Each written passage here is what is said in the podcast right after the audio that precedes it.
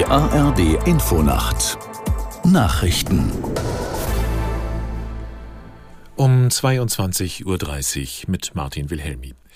Die islamistische Terrororganisation Hamas hat weitere Geiseln freigelassen.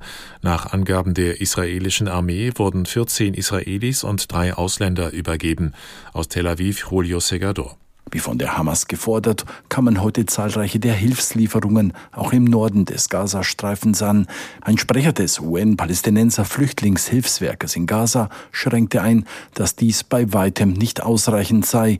Um den enormen Bedarf zu decken, müssten 2 Monate lang jeden Tag 200 Lkw mit Hilfslieferungen nach Gaza reinfahren. Unterdessen machte Israels Generalstabschef Halevi unmissverständlich klar, dass nach Ablauf der Vereinbarung mit der Hamas der Krieg fortgesetzt wird.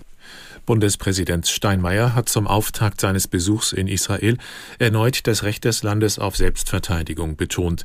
Niemand könne Israel verwehren, den Terror der Hamas entschieden zu bekämpfen, sagte er am Abend bei einem Treffen mit Präsident Herzog in Jerusalem. Steinmeier ist gemeinsam mit Bundestagspräsidentin Bas nach Israel gereist.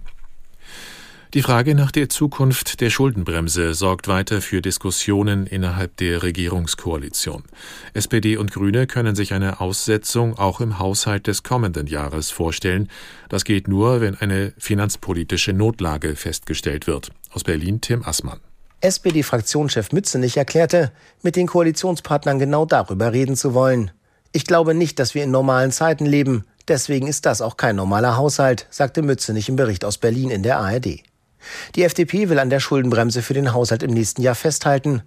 Der Fraktionschef der Liberalen Dürr erteilte entsprechenden Forderungen, die auch aus der Industrie und von Gewerkschaften kommen, eine Absage. In der CDU dauert die parteiinterne Debatte über die Schuldenbremse an. Berlins regierender Bürgermeister Wegner und Sachsen-Anhalts Ministerpräsident Haseloff hatten verlangt, dass Zukunftsinvestitionen nicht an der Schuldenbremse scheitern dürften. Vor der griechischen Insel Lesbos ist in stürmischer See ein Frachter mit 14 Menschen an Bord gesunken. Ein Besatzungsmitglied konnte nur noch tot geborgen werden. Ein weiteres wurde mit einem Hubschrauber in ein Krankenhaus gebracht. Zahlreiche Rettungskräfte suchten auch nach Anbruch der Nacht mit Schiffen nach den 12 noch vermissten Seeleuten. Der mit Salz beladene Frachter war auf dem Weg von Ägypten in die Türkei. Das Wetter in Deutschland.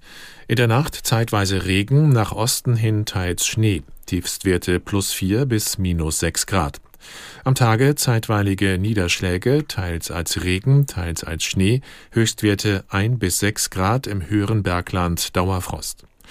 Und die weiteren Aussichten: am Dienstag im Südosten Schneeregen und Schnee, sonst wolkig mit Schauern bei -2 bis +5 Grad. Und das waren die Nachrichten.